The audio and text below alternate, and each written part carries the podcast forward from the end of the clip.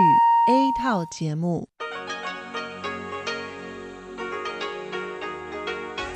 ที่นี่สถานีวิทยุเรดิโอไต้หวันอินเตอร์เนชันแนลกลับมาฟังขณะนี้ท่านกำลังอยู่กับรายการภาคภาษาไทยเรดิโอไต้หวันอินเตอร์เนชันแนลหรือ อาร์ ที ไอ ออกกระจายเสียงจากกรุงไทเปไต้หวันสาธารณรัฐจีนเป็นประจำทุกวันนะครับนอกจากรับฟังทางเครื่องรับวิทยุได้แล้ว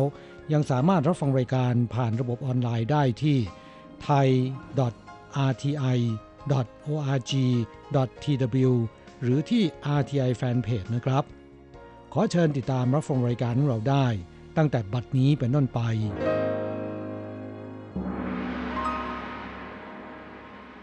สวัสดีครับผู้ฟังที่รักและคิดถึงทุกท่านกระผมอโศกศรีจันทร์พร้อมกับคุณอัญชันกลับมาพบกับผู้ฟังอีกเช่นเคยนะครับในช่วงของสโมสรผู้ฟัง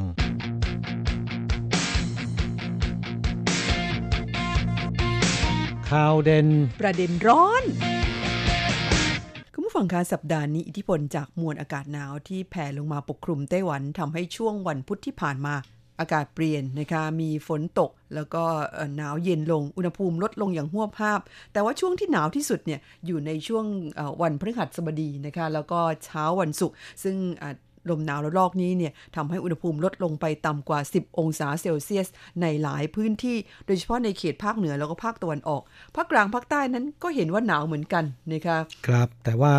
ลมหนาวลูกนี้นะครับมาไวไปไวนะฮะค่ะช่วงบ่ายๆวันศุกร์อ่อนกำลังลงไปแล้วนะครับก็เลยทำให้อากาศ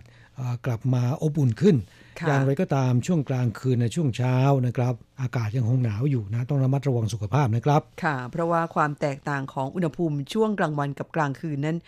ค่อนข้างจะเด่นชัดนะคะก็ควรต้องระมัดระวังสุขภาพแล้วก็สวมใส่เสื้อผ้าให้เหมาะกับสภาพอากาศนะคะอากาศที่เปลี่ยนแปลงแบบนี้นั้นก็เป็นสภาพอากาศในช่วงหน้าหนาวปกติของไต้หวันนะคะเพียงแต่ว่าปีนี้เนี่ยหน้าหนาวฝนไม่ค่อยลงซะเลยนะคะครับก็ทำให้ประสบความเดือดร้อนไปตามๆกันนะอย่างไรก็ดีค่ะมีไต้ฝุ่นลูกแรกก่อตัวขึ้นแล้วนะคะกลับมาแต่ต้นปีเลยทีเดียวนะไม่น่าเชื่อว่าแค่เดือนกุมภาพันธ์ก็มีไต้ฝุ่นแล้วนะคะสภาพอากาศค่อนข้างแปรปรวนไต้ฝุ่นลูกแรกของปีนี้มีชื่อว่าไต้ฝุ่นตู้เจียนนะคะซึ่งคาดว่าไม่ส่งผลกระทบต่อไต้หวันโดยตรงเพียงแต่ว่าเมื่อมันเคลื่อนตัวเข้าสู่ทะเลจีนใต้แล้วเนี่ยจะทำให้ทางฝั่งตะวันออกของไต้หวันมีฝนตกแหมนี่ก็ถือเป็นข่าวดีนะคะครับคนไต้หวันอยากจะให้ไต้ฝุ่นมาเหลือเกินนะเพราะว่าไต้ฝุ่นไม่มาเนี่ยฝนไม่ตกทำให้ประสบภาวะขาดแคลนน้ำนะครับค่ะสัปดาห์นี้เป็นสัปดาห์แรกหลังจากที่ปิดช่วงตรุษจีนมาเจ็ดวันนะคะไม่ทราบว่าช่วงวันหยุดยาวถึงเจ็ดวันผู้ฟังในไต้หวันนั้นไปเที่ยวไหนกันมาบ้างหรือเปล่านะคะครับแต่คิดว่าหลายคนคงไม่กล้าออกไปไหนนะฮะกลัวกันเหลือเกินซึ่งสภาพการแบบนี้เนี่ยก็เกิดกับคนไต้หวันไม่น้อยอย่างเพื่อนในที่ทำงานของเรานี่นะคะดิฉันกลับมาทำงานก็ถามเอ๊ะตรุษจีนไปเที่ยวไหนหรือเปล่าแต่ละคนบอกว่าไม่ได้ไปไหนเลยอยู่แต่บ้านค่ะแต่ก็มีเด็กๆนะคะโดยเฉพาะคนหนุ่มสาวเขาไม่ค่อยกลัวกันก็ไปเที่ยวกันและถามว่าไปเที่ยวไหนกันมาบ้างส่วนมากเขาบอกไปดูซากุระกันนะคะเพราะว่าช่วงตรุษจีนปีนี้เนี่ยในไต้หวันมีซากุระให้ได้ชมกันมากมายหลายจุดนะคะครับและคาดว่าต่อไปนี้ถ้าจะชมดอกซากุระไม่จำเป็นต้องไปถึงญี่ปุ่นแล้วนะฮะเพราะว่าในไต้หวันมี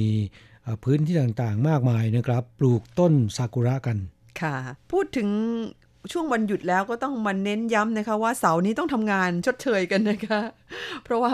วันหยุดตรุษจีนปีนี้เนี่ยเขาหยุดเพิ่มให้หนึ่งวันนะคะจริงๆแล้วจะได้หยุดแค่หกวันเท่านั้นแต่ว่าทางการเนี่ยหยุดเพิ่มให้หนึ่งวันก็คือวันก่อนวันส่งท้ายปีเก่าแล้วก็ต้องมาทำงานชดเชยในวันเสาร์ที่ยี่สิบกุมภาพันธ์นี้นะคะครับหยุดไปแล้วให้มาทำงานทีหลังเนี่ยรู้สึกว่ามันเซ็งๆนะ ค่ะแต่ก็ไม่เป็นไรเพราะว่าสัปดาห์ถัดไปนะคะก็คือสัปดาห์หน้านี้ก็จะได้หยุดยาวสามวันอีกแล้วนะคะครับเนื่องจากเป็นวันหยุดราชการอีกหนึ่งวันนะฮะค่ะพอดีไปตรงกับวันอาทิตย์นะครับเป็นวันที่รำลึกโศกนาฏกรรมยี่สิบแปดกุมภาพันธ์นะครับที่มีผู้คนตายไปค่อนข้างเยอะนะฮะค่ะต่อมาเนี่ยมีการเปลี่ยนชื่อมาเป็นวันสันติภาพนะครับตรงกับยี่สิบแปดกุมภาพันธ์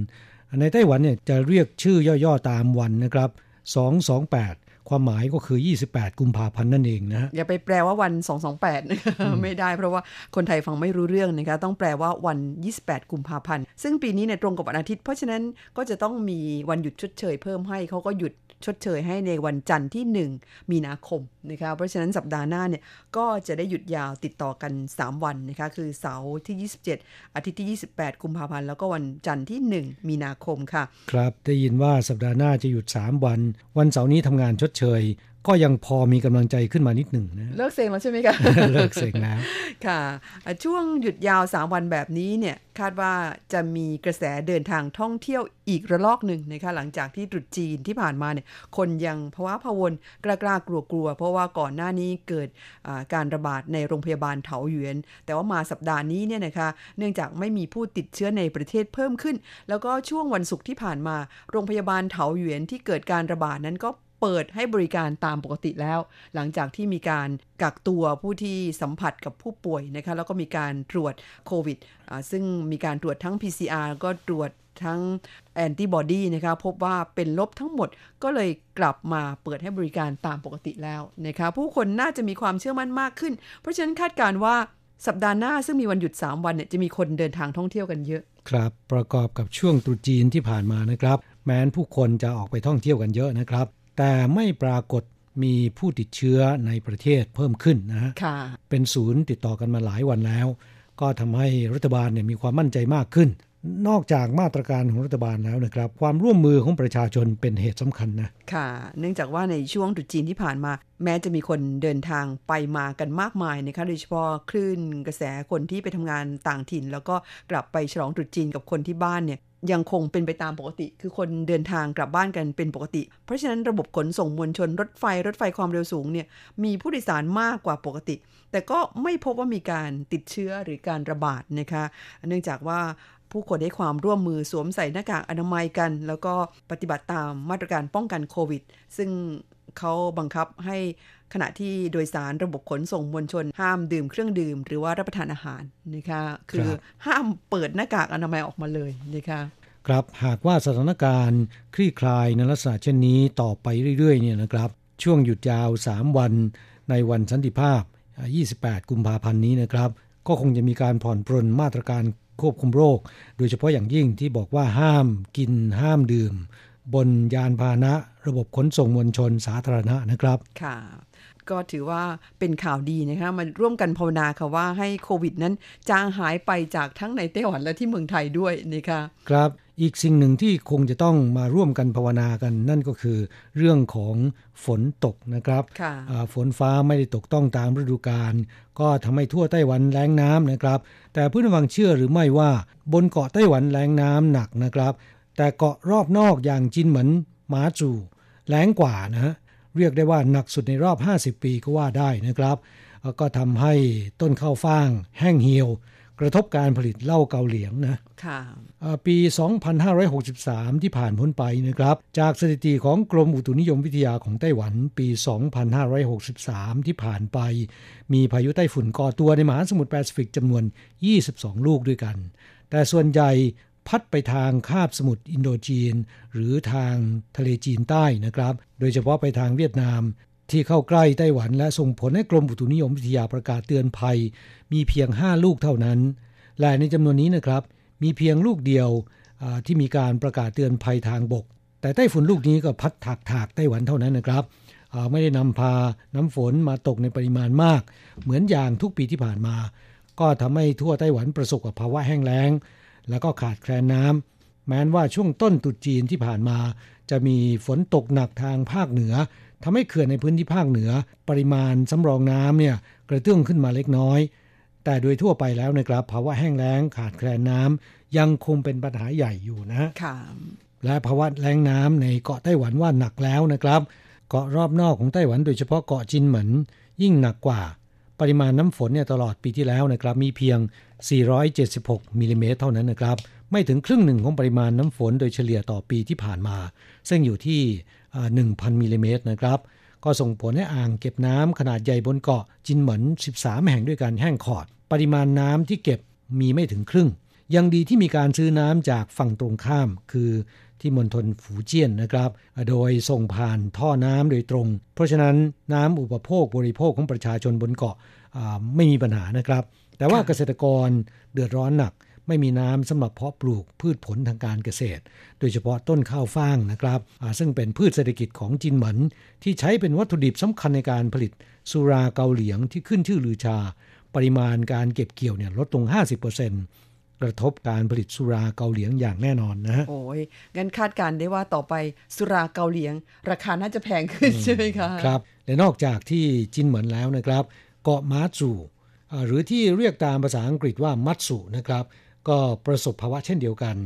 ปริมาณน้ำฝนที่ตกตลอดปีที่แล้วเนี่ยมีเพียงแปดร้อยห้าสิบสองมิลลิเมตรเทียบกับปริมาณน้ำฝนเฉลี่ยต่อปีที่ หนึ่งพันสี่ร้อย มิลลิเมตรลดลงเกือบจะครึ่งหนึ่งนะครับที่เกาะมาจูไม่มีท่อน้ำต่อโดยตรงจากจีนแผ่นใหญ่แต่มีเครื่องกลั่นน้ำทะเลให้เป็นน้ำจืดประชาชนต้องประหยัดการใช้น้ำอย่างมากนะครับเพราะน้ำที่ใช้ประมาณ เจ็ดสิบเปอร์เซ็นต์ มาจากเครื่องกลั่นน้ำจืดแต่ที่นี่ก็ปลูกข้าวฟ่างเพื่อผลิตสุราเช่นเดียวกับจินเหมินแต่ไม่ใช่เป็นยี่ห้อเดียวกันนะครับสุรายี่ห้อดังของหมาจู่ก็คือปาปาเคิงเต้าหรือภาษาอังกฤษเรียกว่า Tunnel แปดสิบแปดนะครับได้รับผลกระทบหนักเช่นกันก็คงจะทำให้บรรดาคอสุราทั้งหลายสะดุ้งไปตามๆกันต้องควักเงินซื้อเหล้ามากขึ้นนะฮะค่ะต่อไปมาดูอีกเรื่องหนึ่งนะคะซึ่งถือเป็นเรื่องดีๆสำหรับเพื่อนผู้ฟังที่อยู่ในไต้หวันหรือแม้แต่ในอนาคตหากว่าเปิดให้นักท่องเที่ยวเดินทางเข้ามาเที่ยวในไต้หวันแล้วเนี่ยก็จะสะดวกมากขึ้นนะคะนั่นก็คือไต้หวันเนี่ยเขาเพิ่มจุดฮอตสปอตเพื่อให้สามารถใช้ Wi-Fi เชื่อมต่ออินเทอร์เน็ตได้เกือบ หนึ่งหมื่น จุดเลยทีเดียวเพื่อให้ครอบคลุมพื้นที่ทั่วไต้หวันนะคะในอดีตนั้นมีไม่มากถึงขนาดนี้แล้วก็ที่ผ่านมาเนี่ยสำหรับอินเทอร์เน็ตที่ขึ้นฟรีนะคะหรือว่าอินเทอร์เน็ตที่ใช้ฟรีโดยผ่านการเชื่อมต่อโดยฮอตสปอตตามจุดบริการต่างๆเนี่ยเมื่อก่อนเนี่ยโหยลำบากนะคะเพราะว่าจะเชื่อมเข้าไปทีเนี่ยต้องใส่ข้อมูลส่วนตัวนะคะวุ่นวายไปหมดอย่างดิฉันเนี่ยขี้เกียจไม่เล่นละไม่เอานะคะซึ่งก็มีบางคนเหมือนกันที่เป็นแบบดิฉันแต่เดี๋ยวนี้เนี่ยเขาอำนวยความสะดวกให้มากยิ่งขึ้นนะคะนอกจากมีจุดฮอตสปอตครอบคลุมทั่วไต้หวันแล้วคือถี่ขึ้นแล้วก็มีมากขึ้นก็ยังลดความยุ่งยากนะคะในการที่จะเข้าไปใช้อินเทอร์เน็ตหรือเชื่อมต่ออินเทอร์เน็ตโดยต่อไปไม่ต้องกรอกข้อมูลอะไรแล้วนะคะเพียงแค่คุณกดยอมรับเงื่อนไขก็สามารถใช้อินเทอร์เน็ตได้เลยนะคะข้อมูลบอกว่าได้เพิ่มขึ้นเป็น เก้าพันเจ็ดร้อย กว่าจุดก็เกือบ หนึ่งหมื่น จุดนะคะแล้วก็จุดที่เพิ่มการให้บริการนอกจากสถานีขนส่งสถานีรถไฟสนามบินแล้วก็ยังมีสถานที่สาธารณะต่างๆโดยเฉพาะในจุดท่องเที่ยวนะคะที่ศูนย์บริการนักท่องเที่ยวตามอุทยานแห่งชาติหรือว่าแหล่งท่องเที่ยวดังๆเนี่ยตอนนี้มีจุดฮอตสปอตหรือว่าสามารถใช้ Wi-Fi กันได้ทั้งหมดแล้วนะคะครับซึ่งอันนี้ก็จะเป็นการให้บริการนักท่องเที่ยวไม่ว่าจะเป็นนักท่องเที่ยวชาวไต้หวันเองหรือว่านักท่องเที่ยวต่างชาตินะคะครับสำหรับเพื่อนแรงงานไทยที่ทำงานอยู่ในไต้หวันก็ได้ซื้อเป็นรายเดือนอยู่แล้วนะครับส่วนใหญ่ก็เป็นแบบอันลิมิเต็ดนะฮะใช้ไม่อั้นนะยิ่งตอนนี้จะถูกลงเพราะว่า ห้าจี ออกมาแล้วนะครับอย่างผมที่ยังใช้ โฟร์จี อยู่เนี่ยราคาก็ถูกลงมากนะ ค่ะนี่ก็เป็นเรื่องราวที่นำมาเล่าให้ฟังกันในสัปดาห์นี้ไม่ทราบเพื่อนฟังมีความคิดเห็นอย่างไรบ้างนะคะช่วยกันส่งเข้ามาแลกเปลี่ยนกันได้ค่ะ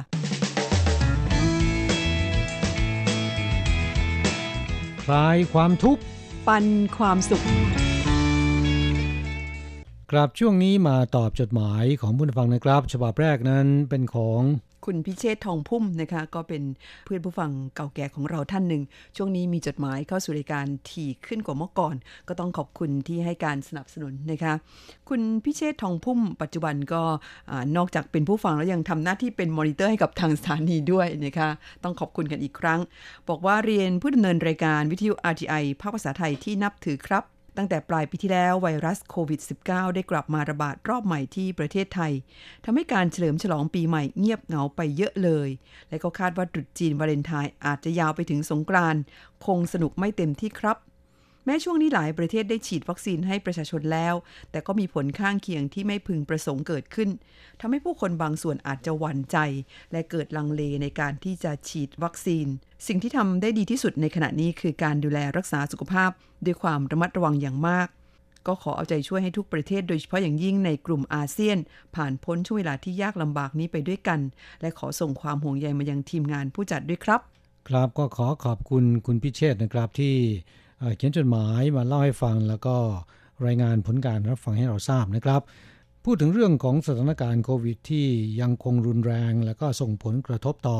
การจัดงานขนาดใหญ่ต่างๆนะครับไม่ว่าจะเป็นกิจกรรมหรือ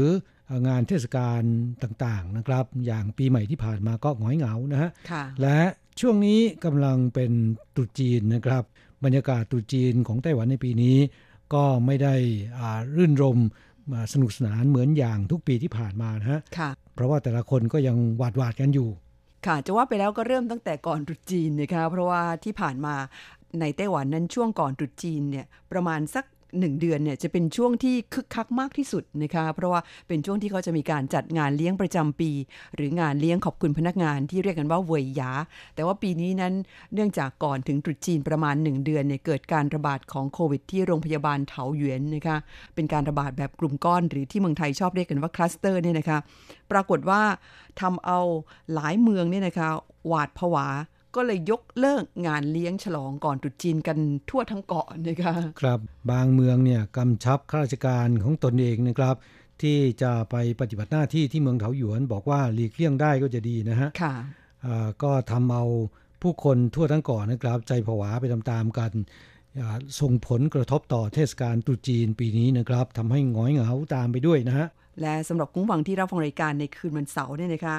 วันเสาร์นี้เนี่ยก็ยังถือว่าเป็นช่วงตรุษจีนนะคะสำหรับชาวไต้หวันเขาเรียกวันนี้ว่าวันชูเอ๋อนะคะครับเป็นวันที่สองของวันขึ้นปีใหม่ตามปฏิทินจันทรคติของจีนนะครับวันชูเอ๋อหรือวันที่สองของปีใหม่เนี่ยนะครับจะมีประเพณีที่สำคัญก็คือ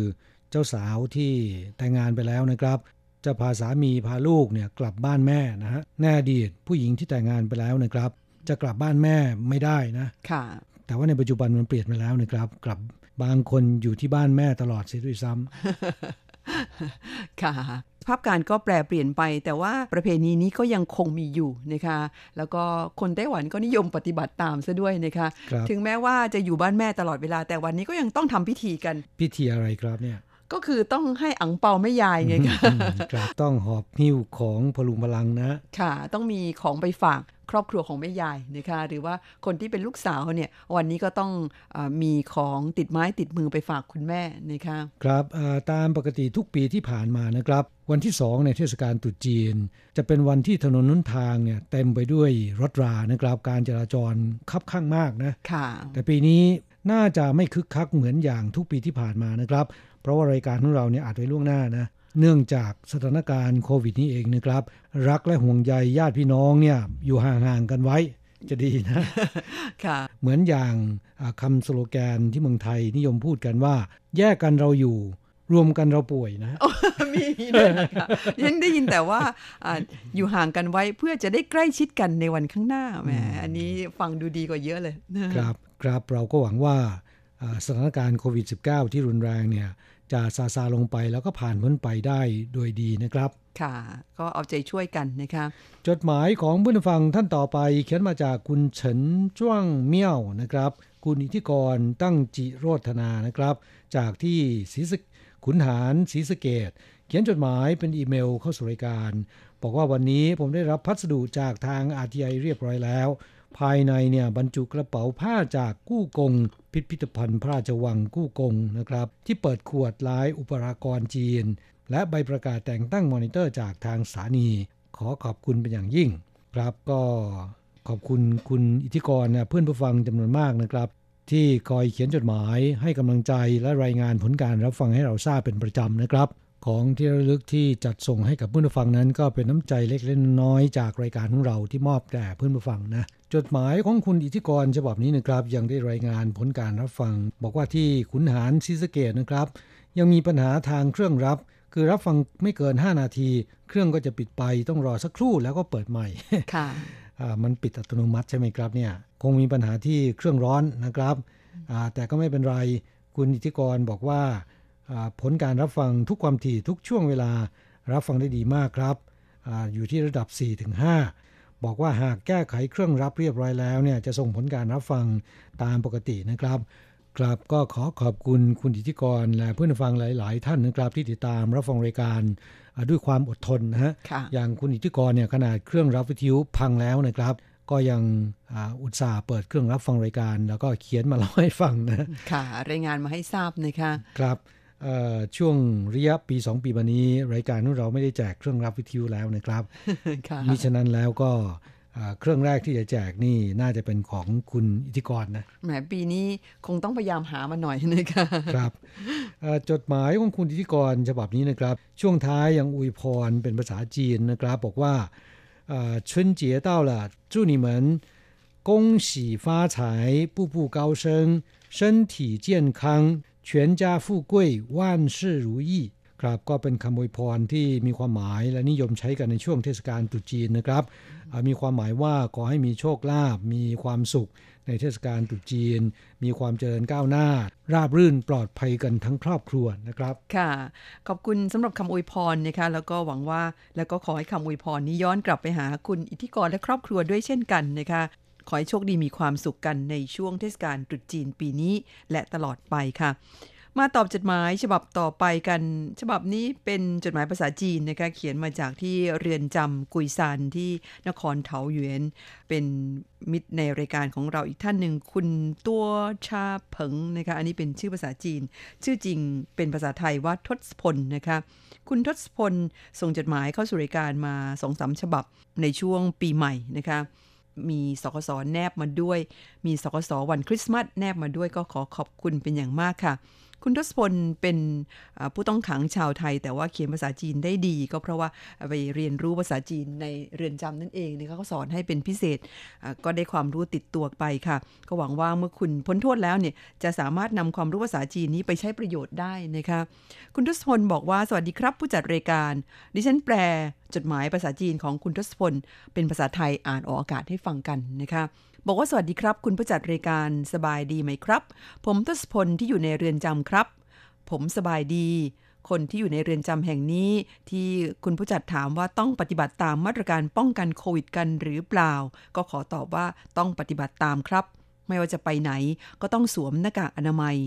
แล้วก็ยังแจ้งมาว่าที่ประเทศไทยได้ยินมาว่ามีคนติดเชื้อมากถึง ห้าพัน คนแล้วแต่ก็ไม่เป็นไรมีวัคซีนก็ฉีดวัคซีนป้องกันกันได้ค่ะจำนวนผู้ติดเชื้อในประเทศไทยตอนนั้นเนี่ยคงจะอยู่ที่ประมาณ ห้าพัน กว่าคนนะคะแต่ว่าตอนนี้เนี่ยเกินหมื่นไปแล้วกระนั้นก็ตามถ้าเทียบกับจำนวนประชากรของไทยแล้วดิฉันว่าของเรานั้นก็ยังถือว่าไม่รุนแรงนะคะถ้าหันไปดูที่ยุโรปหรือว่าอเมริกาเนี่ยของเรานี่เขาเรียกว่าระดับน้องๆมากเลยนะคะเพราะของเขานั้นติดกันเป็นไม่รู้กี่ล้านแล้วก็ตายกันเป็นไม่รู้กี่แสนนะคะก็ถือว่าประเทศไทยในเรื่องของการควบคุมโควิดนั้นยังคงน่าชื่นชมนะคะรวมถึงในไต้หวันเองด้วยก็เช่นกันเขาก็ภาคภูมิใจมากว่าไต้หวันเนี่ยควบคุมโควิดได้ดีทีเดียวจนถึงขณะนี้เนี่ยที่วันที่เราจัดรายการอยู่นี่ยังไม่ถึงพันคนนะคะแล้วก็มีคนตายไปแค่เจ็ดคนเท่านั้นเองถือว่าน้อยมากจดหมายของคุณทศพลยังบอกว่าอาจารย์ทั้งสองได้ดูการจุดพลุในช่วงส่งท้ายปีเก่าต้อนรับปีใหม่ไหมครับสวยไหมด้านนอกอากาศหนาวไหมครับผมได้ยินว่าหนาวมากเลยต่ำกว่าสิบเอ็ดองศาส่วนพวกเราที่อยู่ในเรือนจำก็อุ่นดีครับ นี่แสดงว่าอยู่กันคนละโลกนะเนี่ย บอกว่าขณะที่เขียนจดหมายผมยังใส่เสื้อแขนสั้นอยู่เลยกางเกงก็ใส่กางเกงขาสั้นโอ้โหนี่แสดงว่าในเรือนจำนี่เขามีฮีตเตอร์หรือไงคะ เพราะช่วงปีใหม่นะคะคือช่วงตอนสิ้นปีเนี่ยแล้วก็เข้าสู่ปีใหม่นั้นไต้หวันอากาศหนาวมากนะคะมีหิมะตกกันหลายครั้งทีเดียวครับเป็นครั้งแรกในรอบสี่สิบปีนะครับที่หิมะตกมากแล้วก็หนาถึงขนาดนี้นะฮะค่ะคุณทศพลเล่าต่อว่าวันนี้คุณพ่อได้ส่งอาหารมาให้รับประทานกันอ๋อหมายถึงว่าบาทหลวงนะคะบอกว่าชื่อว่าอาจารย์เจริญนะคะซึ่งท่านจะเข้ามาเยี่ยมที่เรือนจำแล้วก็เลี้ยงอาหารมื้อใหญ่แล้วก็ซื้อสิ่งของเครื่องใช้มาแจกด้วยครับผมจึงขอเป็นตัวแทนผู้ต้องขังชาวไทยขอบคุณบาทหลวงหรือว่าคุณพ่อเจริญหรืออาจารย์เจริญท่านนี้ด้วยนะคะบอกว่าท่านผู้นี้เนี่ยไม่ใช่คนไทยนะครับเป็นคนเยอรมันอ้าวดิฉันก็นึกว่าคนไทยนะคะชื่ออาจารย์เจริญเป็นคนเยอรมันฮะผมรู้จักครับก็เป็นบาทหลวงของคริสตจักรที่ซินจูนะครับท่านก็ดูแลคนงานต่างชาติเป็นอย่างดีนะโดยเฉพาะคนที่ตกทุกข์ได้ยากอยู่ในเรือนจำนะครับก็ไปเยี่ยมทำอาหารไปเยี่ยมเป็นประจำ มีโอกาสก็จะสะท้อนความรู้สึกของคุณทศพลให้กับอาจารย์เจริญด้วยนะฮะค่ะคุณทศพลบอกว่าขอเป็นตัวแทนผู้ต้องขังชาวไทยขอบคุณบาทหลวงท่านนี้ด้วยครับบอกว่าท่านเป็นคนเยอรมันท่านช่วยเหลือผู้ต้องขังชาวไทยมาโดยตลอดทุกคนรู้จักท่านแล้วก็ยังขอขอบคุณไปถึงคุณเมสันอาจารย์โกมีนอาจารย์เกษมและผู้ฟังอาจารย์ทุกคนที่มีจดหมายเข้าสู่รายการมาแล้วก็ผู้จัดนำมาอ่านออกอากาศก็ทำให้ผมได้รับรู้สภาพการที่เมืองไทยผ่านทางจดหมายของผู้ฟังเหล่านี้นะคะเห็นไหมล่ะครับเพื่อนผู้ฟังจดหมายของทุกท่านนั้นจดหมายทุกฉบับนั้นมีความหมายนะครับท่านอาจจะเขียนเล่าเรื่องหรือว่าประสบการณ์ในเขตพื้นที่ของท่านเรื่องราวต่างๆเหล่านี้เนี่ยจะทำให้คนอื่นๆนะครับที่ไม่ได้อยู่ในเขตพื้นที่นั้นได้รับรู้นะฮะเป็นการแลกเปลี่ยนข้อมูลข่าวสารซึ่งกันและกันโดยเฉพาะอย่างยิ่งคนที่อยู่ในเรือนจำนะครับไม่ค่อยได้รับรู้เรื่องโลกภายนอก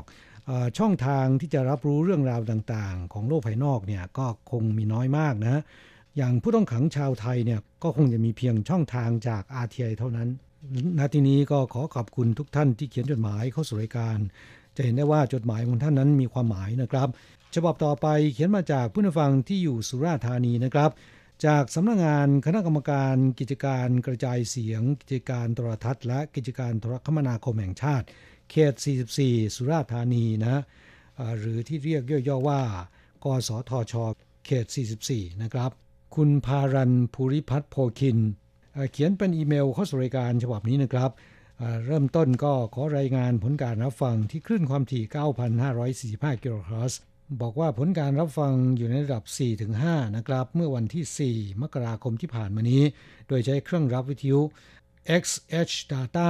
ดี แปดศูนย์แปด นะครับสายอากาศติดเครื่อง อาร์ เอ็กซ์ Condition หน้าบ้านเนี่ยโล่งรับได้ดีมีคลิปในกลุ่มของ Thailand เอส ดับเบิลยู แอล Lover ด้วยนะครับกราบก็ขอขอบคุณคุณพระรานที่เขียนจดหมายมารายงานผลการรับฟังนะครับและขอประชาสัมพันธ์ให้กับกลุ่ม Thailand เอส ดับเบิลยู แอล Lover ด้วยนะครับว่ามีเพจเป็นของตนเองเพื่อนฟังที่ชื่นชอบรับฟังรายการวิทยุคลื่นสั้นก็ขอเชิญชวนเข้าไปกดไลค์กดแชร์ที่ Thailand เอส ดับเบิลยู แอล Lover ได้นะครับรายงานอีกฉบับหนึ่งบันทึกเมื่อวันที่ หก มกราคมผลการรับฟังเนี่ยอยู่ที่ระดับ สี่ นะครับบอกว่าเครื่องรับวิทยุที่ใช้รับฟังรายการ อาร์ ที ไอ ในวันนั้นคือTexan พี แอล สามหกห้า นะครับสายอากาศติดเครื่อง อาร์ เอ็กซ์ Condition รับในห้องนอนชั้น สองแต่ทิศทางไปทางไต้หวันโล่งนะครับมีเพียงผนังบ้านกั้นแต่มีหน้าต่างกระจกคลื่นแผ่ลงมาได้ดีคุณพารันบอกว่าผมจะเริ่มใช้จุดนี้เป็นจุดอ้างอิงในการรายงานผลการรับฟังต่อไปตลอดนะครับเพื่อจะได้รับทราบความแตกต่างของการรับแต่ละครั้งแล้วก็ขณะเดียวกันได้ส่งคลิปการรับฟังของวันนี้มาให้ชมด้วยก็ต้องขอขอบคุณนะครับคุณพารันและเพื่อนๆอีกหลายคนเป็นนักฟังวิทยุคลื่นสั้นมืออาชีพนะแล้วก็ทำอาชีพนี้อยู่แล้วนะครับทำหน้าที่เป็นเจ้าหน้าที่ของกสทชเขตสี่สิบสี่ที่สุราษฎร์ธานีนะครับขอบคุณมากที่รายงานผลการรับฟังให้เราทราบค่ะและหากว่ารับฟังแล้วเนี่ยมีคำแนะนำหรือว่ามีข้อติชมอะไรอย่าได้เกรงใจนะคะขอให้แจ้งให้ผู้จัดทราบเราจะได้ปรับปรุงรายการให้ดีขึ้นและที่สุราษฎร์ธานีเนี่ยดิฉันเคยไปเที่ยว สองสาม ครั้งไปที่เกาะสมุย แล้วก็นั่งรถไฟไปลงที่สถานีพุนพินเคยไปเดินที่ตลาดกลางคืนในตัวเมืองสุราษฎร์แหมของกินเยอะมาก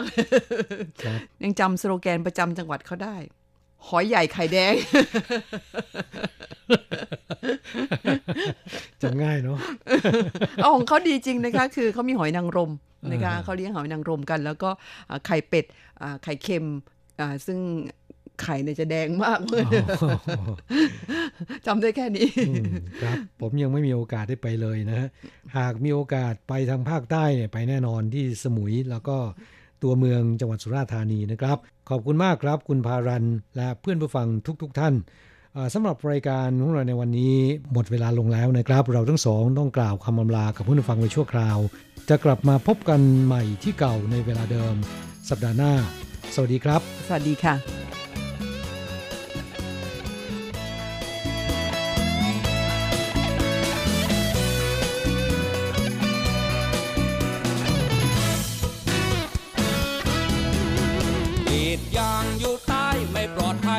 ขับวินมอเตอร์ไซค์อยู่ในกทม.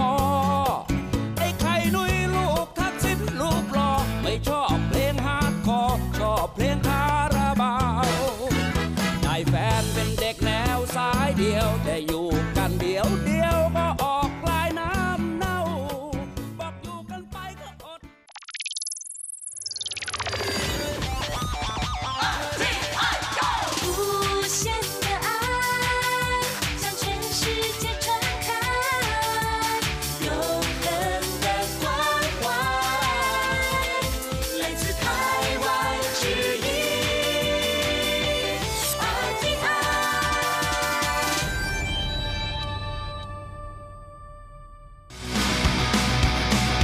อย่างนี้เป็นยังไงนะอ๋ออย่างนี้เหรอปลาช่อนไทยที่บึงน้ำเมืองไทยตงเจออากาศหนาวจัดหงายท้องตายเป็นเบื่อ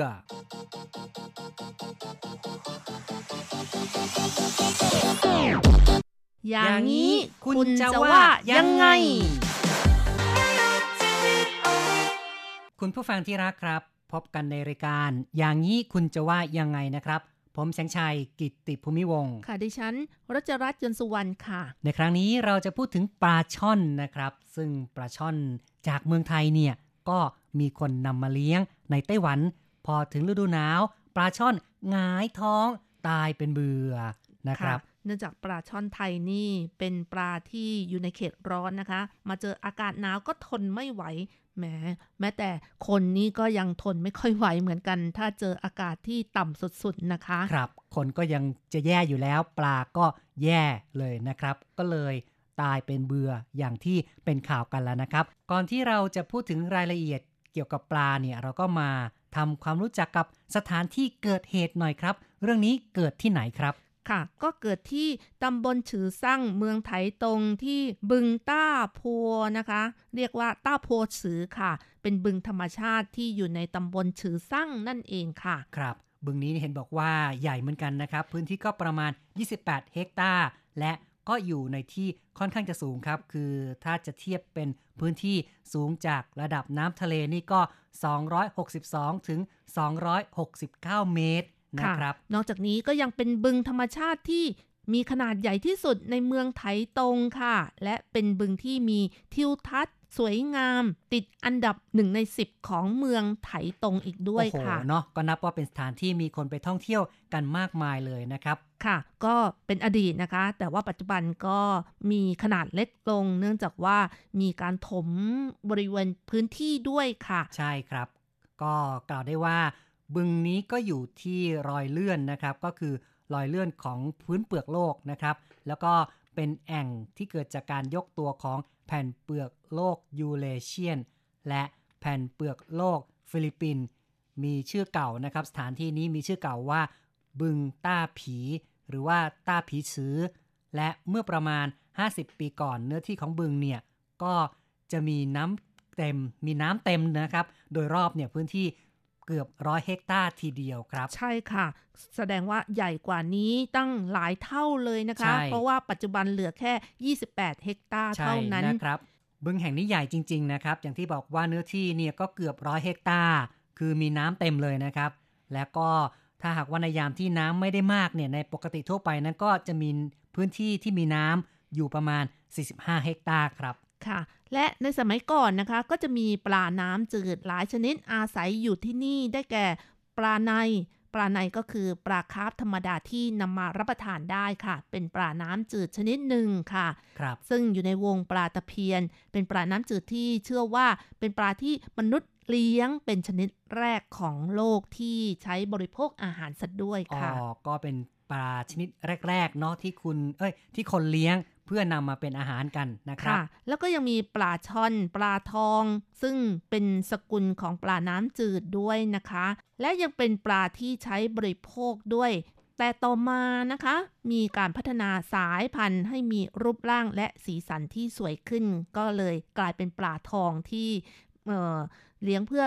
ความสวยงามซะมากกว่าค่ะอ๋อครับก็สมัยก่อนนี่ปลาทองคนก็กินกันนะนะครับแต่ว่าเป็นพันธุ์ที่ไม่ได้สวยงามมากจนปัจจุบันนี้เนี่ยพัฒนากลายเป็นพันธุ์ที่สวยงามก็เลยไม่นิยมบริโภคกันครับ คนสมัยก่อนที่อาศัยอยู่ใกล้บึงต้าพัวชื้อนะคะมีจำนวนกว่าสิบครัวเรือนเลยค่ะแล้วก็แต่ละคนแต่ละครอบครัวนั้นมีอาชีพก็คือจับปลาในบึงขายนั่นเองค่ะอ๋อใช่ครับก็คือในยุคปีหนึ่งพันเก้าร้อยห้าสิบเนี่ยคนที่จับปลาได้ก็มักจะนำไปส่งเป็นของขวัญให้กับญาติมิตรที่อยู่ในต่างถิ่นนะครับในยุคนั้นเนี่ยเห็นบอกว่าปลาในนะครับจะมีความยาวมากกว่าหนึ่งฟุตทีเดียวและผู้ที่จับปลาได้นั้นการที่ก็จะหิ้วไปไกลๆเนี่ยเขาทำยังไงนะครับโอ้พิเศษมากเลยนะคะเมื่อหาข้อมูลแล้วเขาก็บอกว่าเอากระดาษหนังสือพิมพ์หรือว่ากระดาษปฏิทินที่บางหน่อยนะคะจุ่มน้ำให้เปียกจากนั้นก็เอาไปติดที่ตาทั้งสองข้างของปลาในนะคะแล้วก็ใช้เชือกร้อยที่เหงือกแล้วก็ปากจากนั้นหิ้วขึ้นรถไฟไปฝากญาติที่เมืองควาเหลียนค่ะอืมก็คือเดินทางไกลๆนี่นะครับแทนที่ก็จะเอาปลาใส่ไปในถังน้ำหิ้วไปไม่ต้องเลยนะครับก็คือไปกันทั้งแบบที่ว่าลากหิ้วกันไปอย่างนั้นเลยหิ้วตรงเตงไปเลยนะคะนะครับแม้ใช้เวลาในการเดินทางหลายชั่วโมงแต่ว่าปลาในก็ไม่ตายและยังมีความสดอีกด้วยครับก็คือใช้กระดาษเพียงแค่ให้ความชุ่มชื้นอยู่ที่บริเวณหัวบริเวณหน้าของมันแล้วก็ใช้เชือกผูกเหงือกเพื่อให้อากาศเนี่ยนะครับโดนเหงือกจะได้ไม่ตายนะครับก็คือว่าปลาก็จะได้รับออกซิเจนแล้วก็ไม่ตายนั่นเองนะครับค่ะซึ่งภาพเหล่านั้นนะคะที่ปรากฏให้เห็นถือเป็นภาพลักษณ์ของชาวเมืองตำบลฉือซั่งซะด้วยนะคะครับก็นับว่าเป็นภาพที่คนจะเห็นทั่วไปในสมัยก่อนนู้นนะครับค่ะแต่ถ้าสังเกตให้ดีปัจจุบันนะคะการเอ่อที่พ่อค้านำปลามาขายเนี่ยมีปลาอยู่ชนิดหนึ่งก็คือปลาปลากระพงใช่ค่ะนะครับปลากระพงพันธุ์ที่ตามันสดใสเรียกว่าจิงมู่อีนะคะครับในไต้หวันเนี่ยที่ตลาดเนี่ยปลากระพงเวลาเขาขายก็ชอบที่จะผูกปากติดกับหางนะครับเพื่อให้เหงือกมันเนี่ยได้สัมผัสอากาศแล้วปลานี่ก็จะได้ทนนะครับคือว่าจะไม่ตายง่ายๆแล้วก็จะได้สดนั่นเองในขณะที่ผู้คนซื้อไปฟังภาพแล้วก็เสียวๆนะครับทรมานนะทรมานมันมากเลยนะครับอย่างไรก็ตามนะคะต่อมา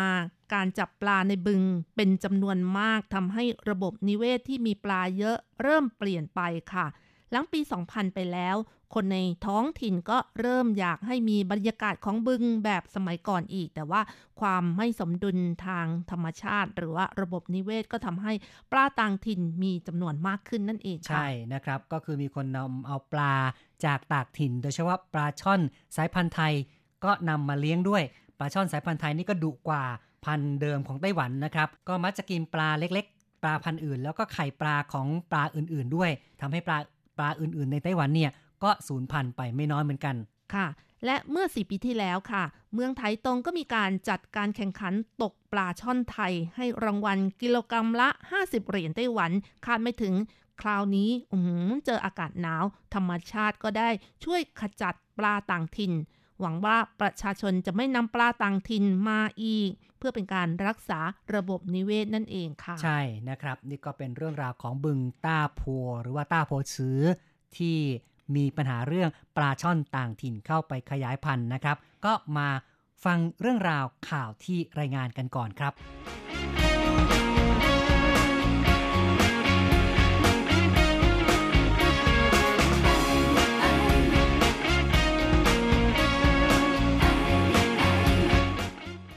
วันที่สิบสี่มกราคมที่ผ่านมาอากาศที่เมืองไถตงลดต่ำถึง สี่จุดหนึ่ง องศาเซลเซียสที่บึงต้าพัวชื้อปลาช่อนไทยหนาวตาย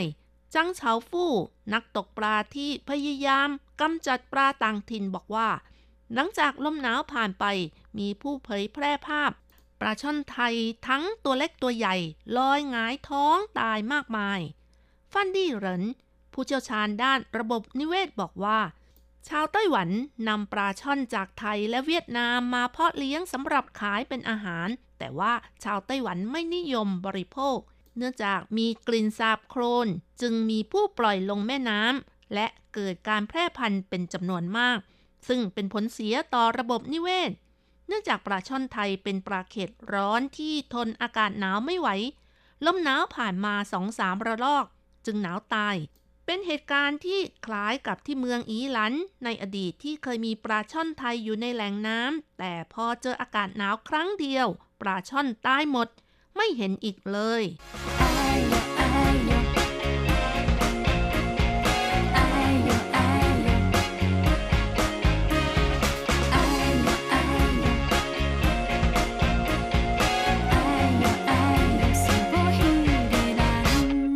ก็เป็นนั้นว่าธรรมชาตินั้นช่วยสร้างความสมดุลโดย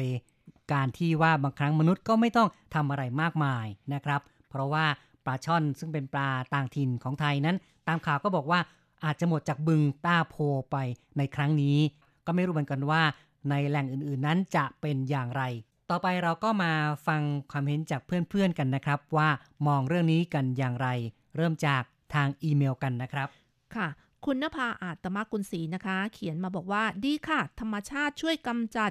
สัตว์อยู่ถิ่นไหนก็น่าจะอยู่ถิ่นนั้นนะคะย้ายถิ่นทำให้ระบบนิเวศเสียหายก็น่าเห็นใจค่ะใช่นะครับเพราะว่าบางครั้งเนี่ยนะครับเวลาที่สัตว์ซึ่งไม่มีในพื้นที่หนึ่งเนี่ยเกิดหลุดเข้าไปเนี่ยกลายเป็นว่าทำให้ระบบนิเวศสูญเสียเพราะไม่มีศัตรูตามธรรมชาติก็เลยขยายพันธุ์เยอะแยะนะครับคุณชัยนรงค์สุจิรพรนะคะเขียนมาบอกว่าหากธรรมชาติปรับตัวเองเข้าสู่สมดุลได้เองเป็นการดีที่สุดแล้วครับนั่นน่ะสิครับก็จะได้ไม่เกิดปัญหานะครับอาจารย์เกษมทั้งทองนะคะเขียนมาบอกว่าถ้าเหตุการณ์นี้เกิดที่เมืองไทยคงจะได้ปลาแดดเดียวและปลาร้ามากมายทีเดียวอ๋อเนาะก็เรียกว่าพากันกวาดขึ้นมาตักขึ้นมานะครับก็ไป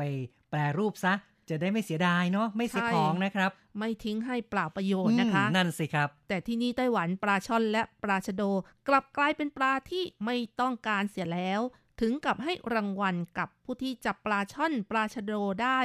ครั้งนี้น่าจะให้รางวัลอากาศหนาวจัด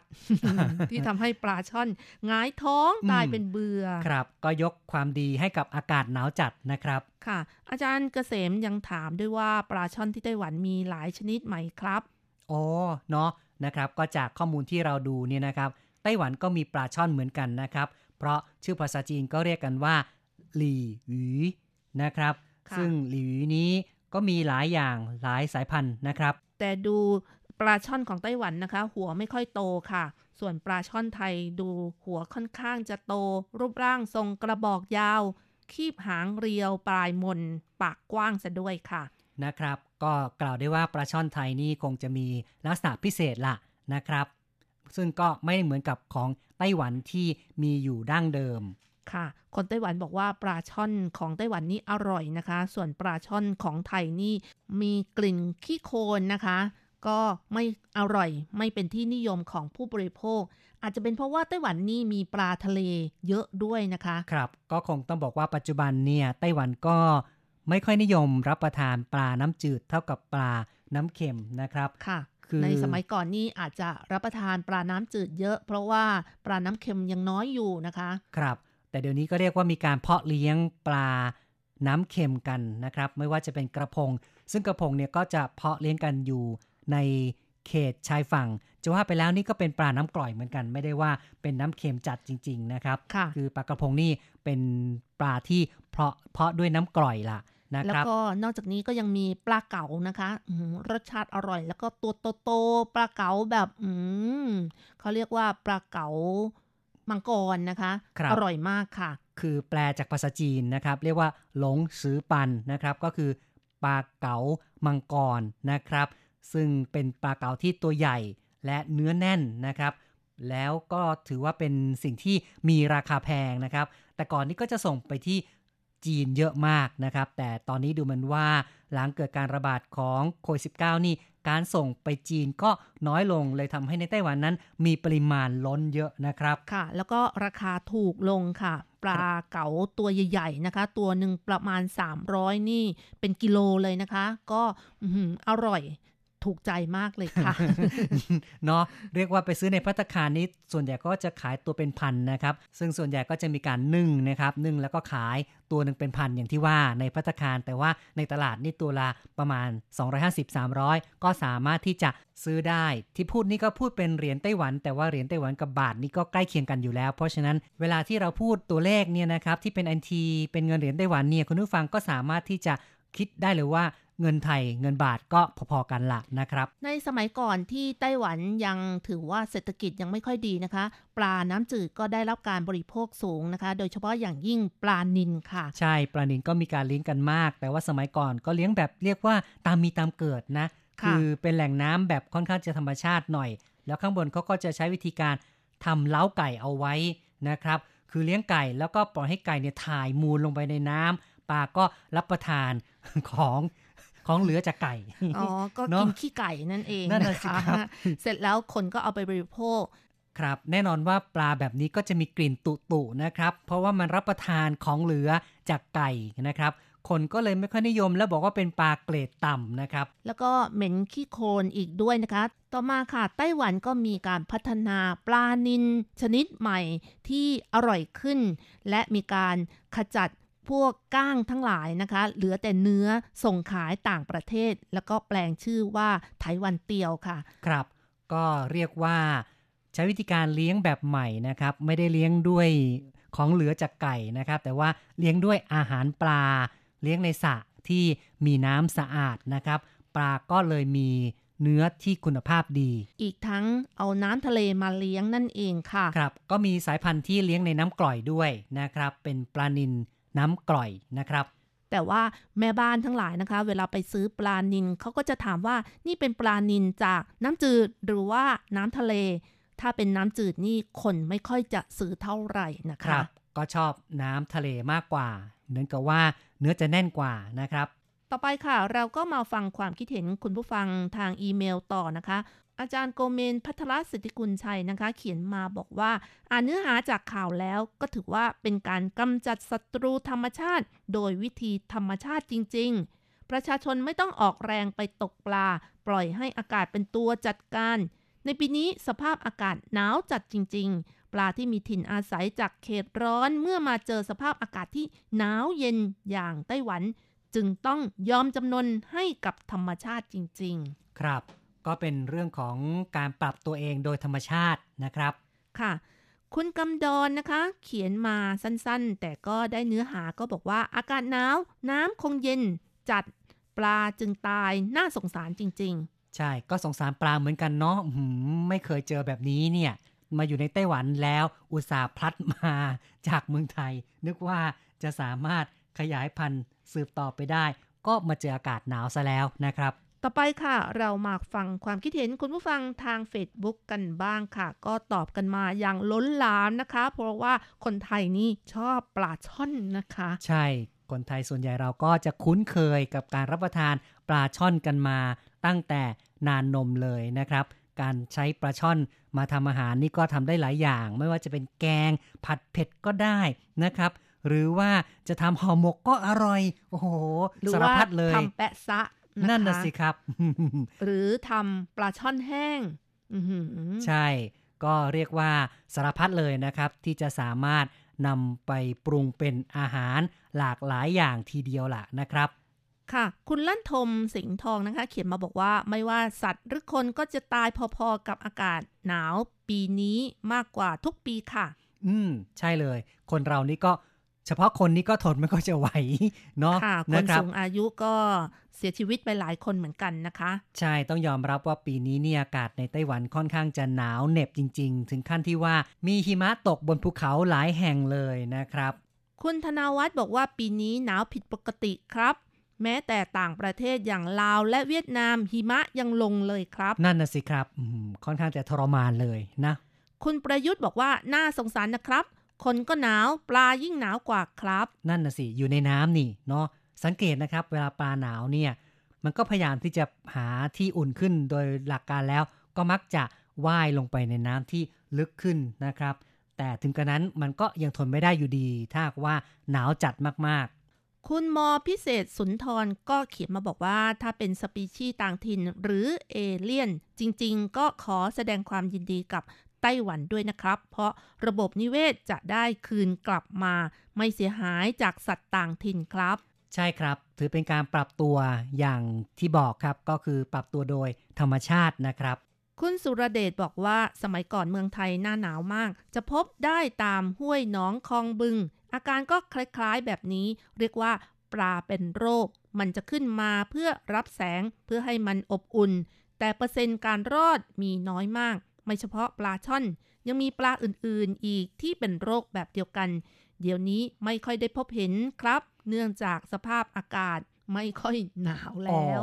นะก็คือเดี๋ยวนี้นี่อุณหภูมิโลกร้อนขึ้นจริงๆสิ่งที่เราเป็นห่วงกันว่าเกิดภาวะโลกร้อนเนี่ยเกิดขึ้นจริงไม่ใช่สิ่งที่พูดกันแบบว่าพูดแบบลอยๆนะครับมีหลายๆอย่างที่เริ่มสนับสนุนว่าโลกเรานั้นเปลี่ยนแปลงไปแม้แต่ในเรื่องของเชื้อโรคก็เหมือนกันนะครับโควิด สิบเก้า บางคนก็บอกว่าเป็นเพราะอุณหภูมิของโลกนั้นร้อนขึ้นก็เลยทำให้เชื้อโรคเกิดการกลายพันธุ์สามารถที่จะแพร่พันธุ์แล้วก็เป็นพันธุ์ใหม่ที่ทำร้ายต่อมนุษย์ค่ะคุณอภิเชษแซนเดอร์นะคะเขียนมาถามว่าปลาตายนี่สามารถกินได้ไหมครับสงสัยมานานครับ แหมถ้าได้ฟังคำพูดของอาจารย์เกษมเมื่อกี้นี่ก็น่าจะตอบได้นะครับว่ามีคนตักขึ้นมานะครับเพื่อทำปลาแดดเดียวหรือว่าทำปลาล้าเป็นต้นค่ะต้องบอกว่าถ้าปลาตายแบบธรรมชาติแบบนี้ก็น่าจะรับประทานได้ไม่น่าจะมีปัญหาแต่ถ้าตายด้วยสารเคมีหรือว่าวางยาเบื่ออย่างนี้ไม่ควรจะรับประทานค่ะครับถ้าโดนสารเคมีนะครับหรือว่าตายจากโรคร้ายก็รับประทานไม่ได้นะครับคุณอิลินนะคะก็บอกว่าเราเข้าใจว่าปลาไทยไม่คุ้นกับสภาพอากาศหนาวเย็นนั่นน่ะสิครับก็มาจากเมืองร้อนนี่นะครับคุณอ้อยทิพย์อูนะคะบอกว่ามีความเห็นว่าอยากจะเอามาทำปลาช่อนแดดเดียวค่ะ นี่ก็ยืนยันมาอีกหนึ่งหนึ่งความเห็นนะครับว่าปลาที่หนาวตายนี่รับประทานได้นะครับคุณสินชัยเขียนมาบอกว่าใช่ครับผมว่ามีส่วนแบบนี้ล่ะเพราะสภาพแวดล้อมระบบนิเวศมันต่างกันอากาศต่างกันผมเรียกแต่ปลาคอหัวโปผมไปกับเพื่อนทอดแห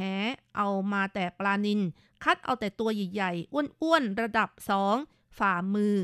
สองฝ่ามือโอ้โหตัวใหญ่นะคะใช่นะครับแล้วก็ตัวเล็กๆก็เคลื่องลงน้ำคืนไปครับ ก็ดีเนาะรู้จักการคัดเลือกไม่ใช่ว่าแหมได้แล้วก็เก็บมาหมดเลยคือรับประทานแต่ตัวใหญ่ตัวเล็กก็จะได้โตแล้วก็แพร่พันธุ์ต่อไปนะครับธรรมชาติจะได้ไม่ถูกทำร้ายจนเกินไปนะครับคุณสินชัยบอกว่าแม่น้ำสันเสียหวานแหครั้งสองครั้งพอครึ่งกระสอบก็ได้แล้วเอาไปชำแหละไปล้างที่โรงงานทอดกรอบอบอืมแล้วก็กินกับส้มตำเนื้อปลานิลมันหวานอร่อยครับสารปลอดเหล็กตกค้างมีแต่รู้บางทีก็กินพอเพื่ออยู่ครับแต่ถามว่าซื้อกินเอาไม่ดีกว่าไม่สะอาดกว่าหรือใช่ซื้อปลาเลี้ยงมันก็สะอาดปลอดสารตกค้างกว่าแน่นอนผมก็ซื้อกินเป็นประจำไปตลาดซันเสียไปตลาดสู้หลินนั่นแหละแต่บางทีก็อยากเปลี่ยนบรรยากาศไปอยู่กับเพื่อนสนุกสนานคลายเหงากันผมทำกินสุกครับผ่านความร้อนสูงกินดิบนี่ไม่มีสไตล์ผมครับก็ดีเนาะรู้จักระมัดระวังนะครับไม่ใช่ว่ารับประทานแบบสุ่มสี่สุ่มห้าบางคนนี่ชอบของดิบนะครับเห็นแล้วก็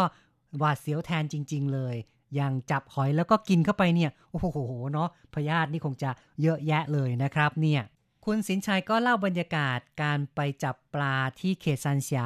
เขตซันเสียนี่ก็เป็นเขตหนึ่งในนครนิวไทเปนะครับมีภูเขาแล้วก็มีแม่น้ำซึ่งแม่น้ำหลักๆนั้นก็ซันเสียซีนั่นเองนะครับแล้วก็ยังมีตลาดคนเดินซันเสียที่ผู้คนไปเดินกันมากมายในช่วงวันหยุดหรือว่าวันเสาร์อาทิตย์นั่นเองค่ะคุณสินชัยยังเสริมมาบอกว่าแค่จับเป็นบางครั้งนานๆสนุกกับเพื่อนก็จะทำกับข้าวแต่ว่าโดยปกติก็จะปั่นจักรยานไปตลาดซันเสียประมาณสิบห้านาที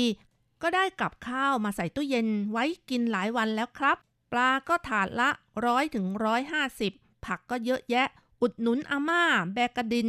ช่วยซื้อแกเดี๋ยวตำรวจมาไล่ที่ต้องเก็บของหลบตำรวจสงสารแก่ด้วยครับในไต้หวันนี่นี่ก็มีสภาพที่ว่าเอ่อพ่อค้าแม่ค้าต้องคอยหนีตำรวจเหมือนกันนะครับสภาพก็คือดีกว่าเมืองไทยแหละเมืองไทยนี่เรียกว่าคงจะไล่จับกันจริงๆแต่ไต้หวันนี่นะครับบางที่ก็เรียกว่าตำรวจก็ผ่อนผันให้ขายกันได้บ้างแล้วก็มีการออกใบสั่งปรับเป็นพิธีล่ะนะครับยังเคยเห็นคนแก่บางคน ไปขายอยู่ที่ริมถนนของเอ่อสถานีรถไฟฟ้าตอนดึกๆเนี่ยนะครับคือเย็นๆดึกๆเนี่ยแกก็จะมาแล้วก็ตั้งแผงก็ไปถามเนี่ยนะครับแกก็บอกว่าตำรวจมาก็เปิดใบสั่งเป็นพิธีสัปดาห์หนึ่งประมาณ สองสาม ใบอย่างเงี้ยนะครับค่ะก็ยังถูกกว่าไปเช่าคนอื่นเขาเนาะใช่นะครับก็เรียกว่าเป็นหนทางในการทำหากินของผู้ที่ค่อนข้างจะลำบากมีรายได้น้อยนะครับคุณมาซาลุนะคะตอบคุณสินชัยบอกว่าตะกั่วปลอดโลหะหนักอันตรายมากครับผมว่าเลิกกินเถอะครับตอนคุณหนุ่มๆมันยังแข็งแรงครับแต่ว่าหลังหกสิบไปแล้วจะแย่เอานะครับครับการจับปลาในแม่น้ำนี่น่ากลัวเหมือนกันอย่างที่เราเห็นเนี่ยนะครับสภาพของแม่น้ำใสต่างๆในไต้หวันมันไม่ได้เป็นน้ำที่ขาวสะอาดใสเลยนะครับส่วนใหญ่ก็เป็นน้ำขุ่นๆทั้งนั้นเลยนะครับในปัจจุบันนะคะว่าไปแล้วน้ำทะเล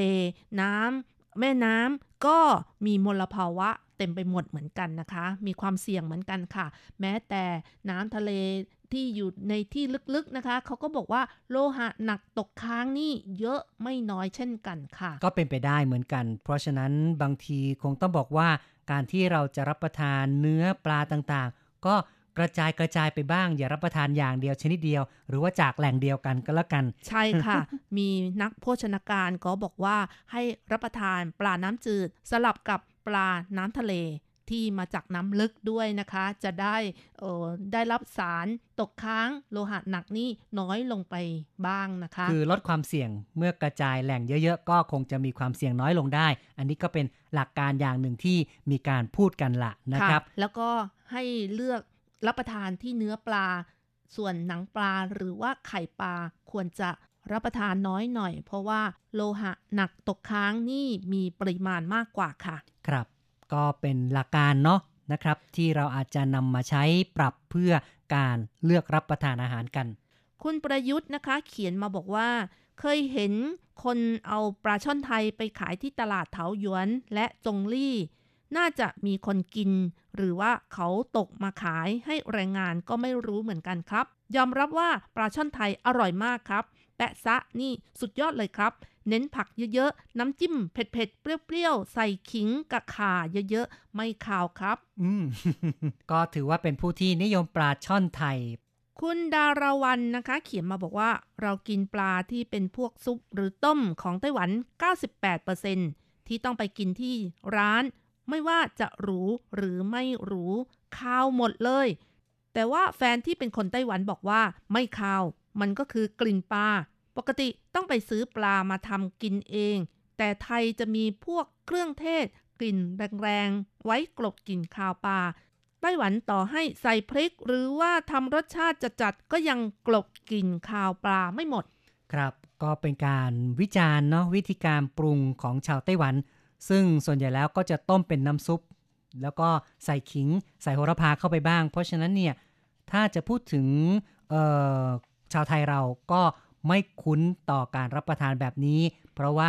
ชาวไทยมักจะนำมาทำต้มยำเนาะมีเครื่องเทศที่มีรสจัดๆแล้วก็ใส่มะนาวใส่พริกแซ่บอีหรีเลยแล้วก็วิธีการนึ่งของไต้หวันนี่ก็จะเป็นการนึ่งแล้วก็ใส่ซีอิ๊วลงไปปรุงซีอิ๊วลงไปราดแล้วนะครับแต่ว่าของไทยเราก็จะทำแบบเป็นปลามะนาวซึ่งแน่นอนว่าปลามะนาวนั้นก็สารพัดรสเหมือนกันนะครับทั้งเปรี้ยวทั้งเค็มทั้งเผ็ดแล้วก็ยังมีเครื่องเทศต่างๆเยอะแยะเพราะฉะนั้นวิธีการย่อมจะต่างกันแล้วก็รสชาติก็ไม่เหมือนกันโดยทั่วไปแล้วคนไทยก็จะรู้สึกว่าการปรุงแบบไต้หวันนั้นยังคงมีกลิ่นคาวปลาที่รุนแรงส่วนคุณไพโรจน์นะคะก็เขียนมาบอกว่าการคัดเลือกโดยธรรมชาติตัวไหนทนอยู่รอดสามารถส่งผ่านยีนไปยังรุ่นต่อไปได้ครับความเห็นนี้ก็คล้ายๆกับว่าปลาต้องพยายามปรับตัวเองอาจจะต้องกลายพันธุ์เนาะเพื่อความอยู่รอดบ้าง ครับเหมือนโควิด สิบเก้า ที่ระบาดตอนนี้ก็พยายามที่จะกลายพันธุ์เหมือนกันคุกคามต่อมนุษย์หวังว่าน่าจะยุติโดยเร็วมนุษย์เราจะได้สงบสุขมากขึ้นแต่ว่าคุณธรรมรัตน์ก็บอกว่าดูอย่างแมลงสาบอะครับอยู่มาตั้งแต่ยุคไดโนเสาร์จนตอนนี้ก็ยังรอดอยู่ได้ ใช่แข็งแกร่งมากเลยนะครับแมลงสาบนี่กำจัดยังไงก็ไม่หมดจริงๆเลยนะครับก็ยังคงอยู่เรื่อยมาแล้วก็มีหลายชนิดหลากหลายพันมากเลยนะครับ ในไต้หวันนี่ก็มีทั้งแบบตัวใหญ่ตัวเล็ก